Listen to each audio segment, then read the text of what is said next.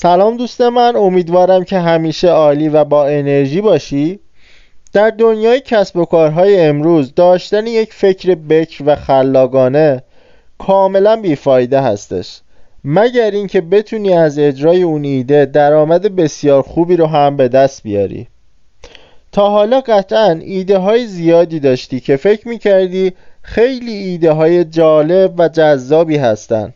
اما وقتی اجراش می‌کنی می‌بینی که هیچ درآمدی برات نداشتن. در این ویدیو می‌خوام نکات بسیار مهمی رو بهت بگم که بهت کمک می‌کنه تا از هزاران ایده که به ذهنت می‌رسه ایده هایی رو انتخاب بکنی که پتانسیل درآمدزایی خوبی رو برات می‌تونن داشته باشن.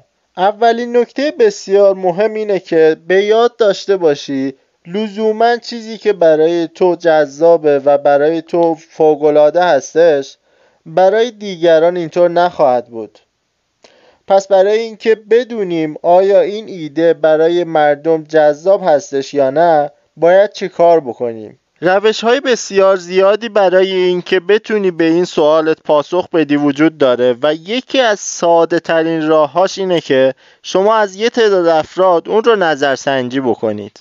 اما همین نظرسنجی یه فوت کوزگری بسیار مهم داره و اون اینه که شما نباید از افرادی مثل پدر مادرت یا دوستانت این سوالات و نظرسنجی رو انجام بدی چون احتمال داره پاسخی که بهت میدن تحت تاثیر احساساتی باشه که نسبت بهت دارن. موضوع بعدی و خیلی مهم پیدا کردن یه نمونه اجرا شده از این ایده و طرحتون هستش.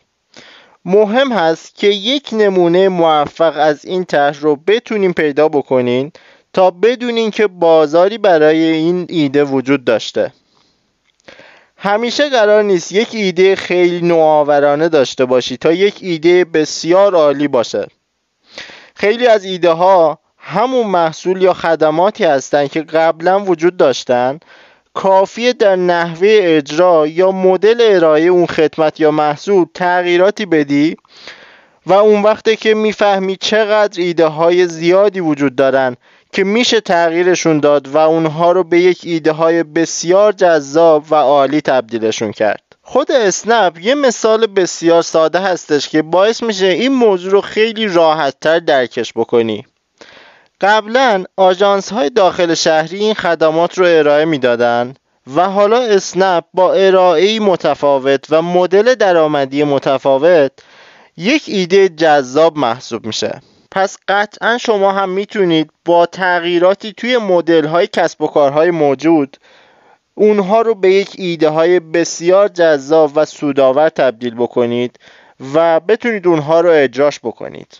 قطعا با همین چند نکته می‌تونید ایده هایی که بتونن سودآور باشن رو پیدا بکنید.